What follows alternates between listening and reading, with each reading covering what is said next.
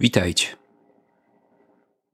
Jak wiadomo, spotykamy się w okolicznościach dość niezwykłych, niespodziewanych, e, tragicznych. Tuż obok, u naszego wschodniego sąsiada, toczy się właśnie wojna, której trochę się spodziewaliśmy, ale która nas jednak całkowicie zaskoczyła. Powinniśmy nadać dzisiaj zapowiedź kolejnego odcinka, czyli uprawiać coś, co anglosasi nazywają business as usual. Uznaliśmy jednak, że nie wypada nam robić tego, co robiliśmy do tej pory, bez chociażby krótkiego zatrzymania się, zastanowienia się i wypowiedzenia na temat bieżących wydarzeń. I tu jesteśmy w wielkim kłopocie. Jako filozofom bardzo łatwo byłoby nam uciec w rytualne opowieści o tym, że wojna towarzyszy ludzkości od stuleci. Że nie po raz pierwszy człowiek zderza się z materią wojny, próbuje ją zrozumieć, jakoś się w niej odnaleźć. Nie po raz pierwszy filozofowie czy filozofki muszą wystawić głowę ze swych laboratoriów czy wieży z kości słoniowej, rozejrzeć dookoła i zderzyć z ponurą wojenną rzeczywistością. Ale taka wypowiedź byłaby eskapizmem, kolejnym rytualnym, filozoficznym odwracaniem się od bieżących problemów. Byłaby też na swój sposób obraźliwa wobec ofiar, wobec cierpienia, wobec nawet naszych własnych lęków i niepokojów o przyszłość, które przecież jako ludzie również podzielamy. Z drugiej strony, czujemy ciągle więź z tą głęboką mądrością, przekonującą nas, że filozofia, jak u Boecjusza, jest jakimś pocieszeniem, że może być takim pocieszeniem, czy powinna być jakimś pocieszeniem. Nie widzimy tego jeszcze dzisiaj. Trudno nam tym bardziej przekonać Was do takiej perspektywy. Być może, kiedy opadną pierwsze emocje i kiedy nabierzemy dystansu do tych tragicznych wydarzeń, uda nam się wypowiedzieć coś z większym sensem i nadzieją. Postanowiliśmy jednak na gorąco podzielić się pewnymi wrażeniami i trochę zmienić harmonogram emisji naszych odcinków. Dziś powinniście wysłuchać zapowiedzi naszej kolejnej pogawędki. Uznaliśmy jednak, że nie wypada nam pozostawać w rytmie co dwutygodniowych premier i gawędzić o filozofii tak jak robiliśmy do tej pory. Problem polega na tym, że tak jak wszyscy chyba, Jesteśmy wobec zastanej sytuacji dość bezradni. Nie tylko dlatego, że z filozofów są marni wojacy i że język opowiadania świata gwałtownie się w ostatnich dniach zmienił. Ale także dlatego, że mimo głębokiego zaskoczenia czy przerażenia, jesteśmy wciąż bezpieczni i wciąż od wojny zdystansowani.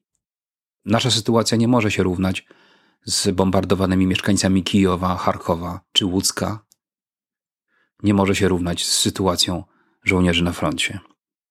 Cóż nam zatem pozostaje?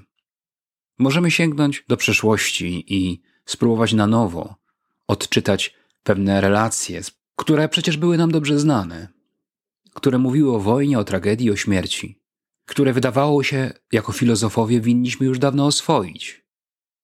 Problem polega na tym, że relacje wojenne czy biograficzne o nieszczęsnym Archimedesie zasieczonym przez rzymskiego żołdaka, czy marznących w okopach Ludwiku Wittgensteinie czy Henryku Elzenbergu, pozostawały jedynie relacjami papierowymi. Wojna tam opisana mogłaby być nazwana wojną pergaminową, wojną, którą znamy jedynie z ciągu znaków wyczytanych z lektur. Obecna sytuacja pozwoli nam na nowo przemyśleć tamte relacje na nowo zrozumieć tamte teksty, wypowiedzi czy historię życia tamtych myślicieli. Uderzające jest choćby to, jak zaskakująco znajomo brzmi teraz tekst zakurzony i zapomniany, choć rozczytywany z wielką pasją jeszcze przed półwiekiem. Mam tu na myśli zapiski Kłopot z istnieniem, aforyzmy w porządku czasu Henryka Elzenberga. Książka, która nie cieszy się już dziś tak wielką popularnością, jak to miało miejsce jakiś czas temu. Niektórzy nawet powiedzieliby, że była to lektura formacyjna dla pewnego pokolenia. Ale to nie powód, żeby do niej dziś nie sięgać. I kiedy czytamy notatkę Elzenberga, bo przypomnę, że jest to zbiór pewnych zapisków bardzo osobistych, rodzaj intelektualnego pamiętnika tego myśliciela. Zatem, kiedy sięgniemy do zapisków Elzenberga z roku 1913, co ciekawe, również z lutego, to znajdziemy tam następujące słowa. Oto ten aforyzm nosi tytuł Chwila historyczna. W ostatnim pokoleniu, przed moim, takie rzeczy jak wojna, jak walka zbrojna, jak narażanie życia w ten właśnie sposób, najbardziej prymitywny i barbarzyński, to było coś nieprawdopodobnego, egzotycznego, o czym wszyscy ludzie stateczni myśleli, że już nigdy nie wróci. Wzrośliśmy w tym sposobie myślenia. Stąd utrata pewnych cnót, które tylko wespół z męstwem mają zwyczaj się zjawiać. Między nimi zaś podstawowych zdolności kulturotwórczych. Musimy tedy, i jest to historycznym pokolenia zadaniem, przełamać się i znów, wbrew wszystkiemu, życie tak prymitywne rzucić na szale, traktując to jako rodzaj dyscypliny, która ma nam przywrócić owe utracone przymioty. Cel polityczny, zewnętrzny, może nawet zostać na planie dalszym. Słowa te wyszły spod pióra młodego, ledwie 26-letniego filozofa, który już niedługo sam wyląduje w okopach z innymi legionistami, biorąc udział w Wielkiej Wojnie. Nie przestanie być jednak wówczas filozofem, i oto znajdujemy w późniejszych zapiskach z czerwca 1915 roku kolejne, uderzająco trafne uwagi. Oto Elzenberg pisze. Wojska są po teatrze wojny rozsiane rzadko. Obraz przewalania się armii jest całkowicie fałszywy. Żołnierze są po terenie raczej rozsypani, a gdy ich jest więcej, można co najwyżej mówić o wyrojeniu. Jakkolwiek wielkie są armie, przestrzenie są jeszcze większe. W związku z tym dużo większe znaczenie jednostki niż przypuszczałem. To też wojna nie tłumi samopoczucia jednostki, przeciwnie, rozwija je silnie.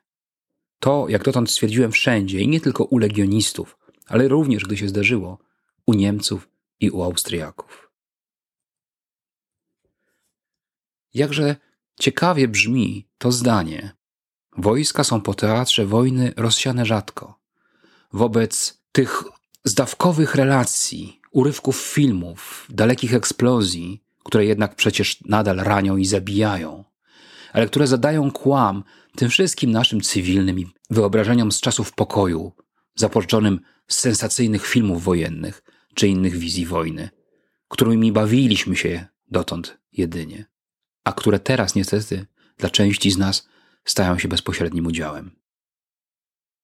I może jeszcze jedna uwaga na koniec, sformułowana w listopadzie 1915 roku, po powrocie z frontu. Aforyzm nosi tytuł Zyski wojenne, wzięte to jest w cudzysłów.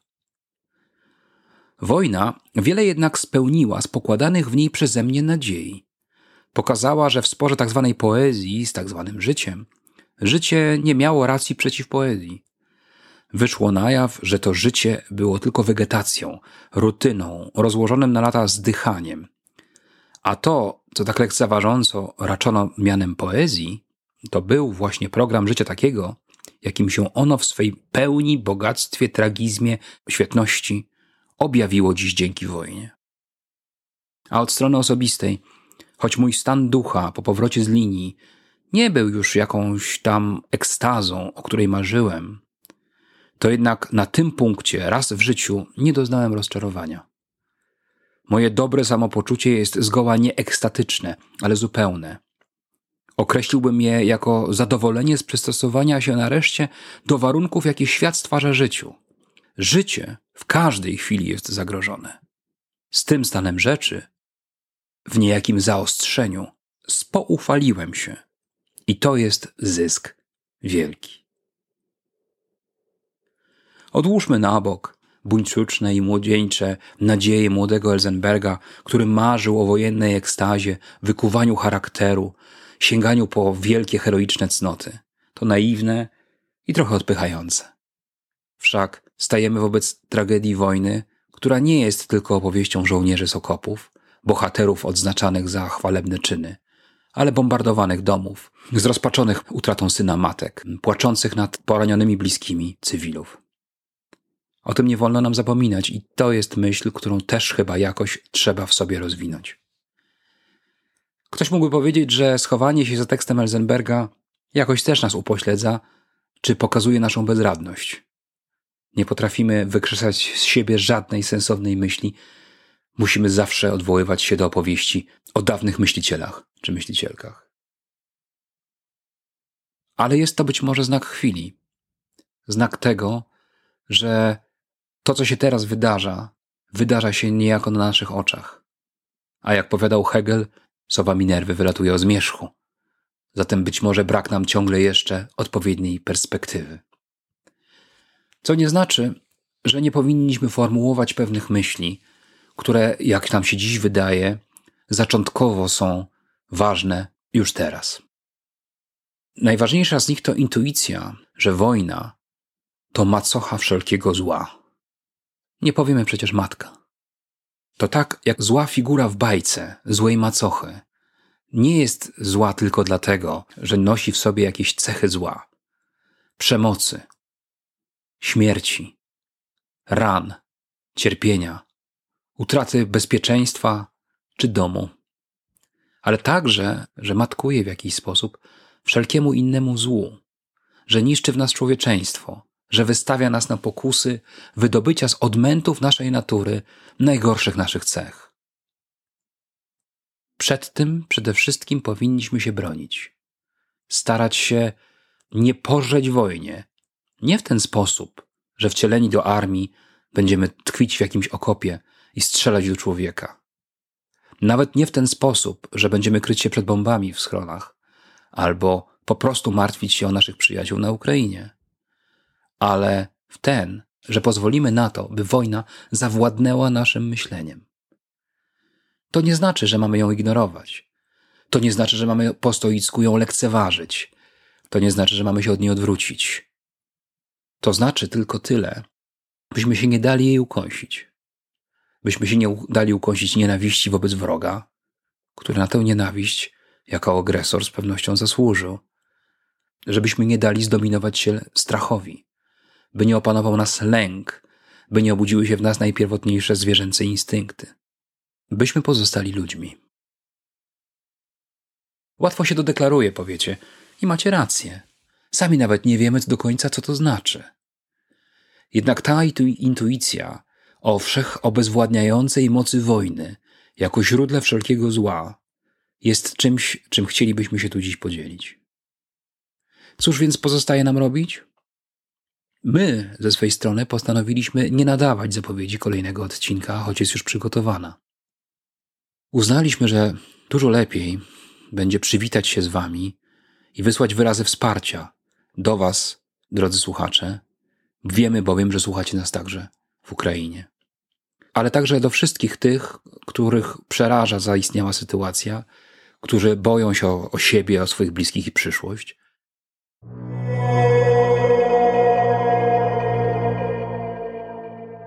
Najlepsze, co możemy teraz zrobić, to pewnie zamilknąć.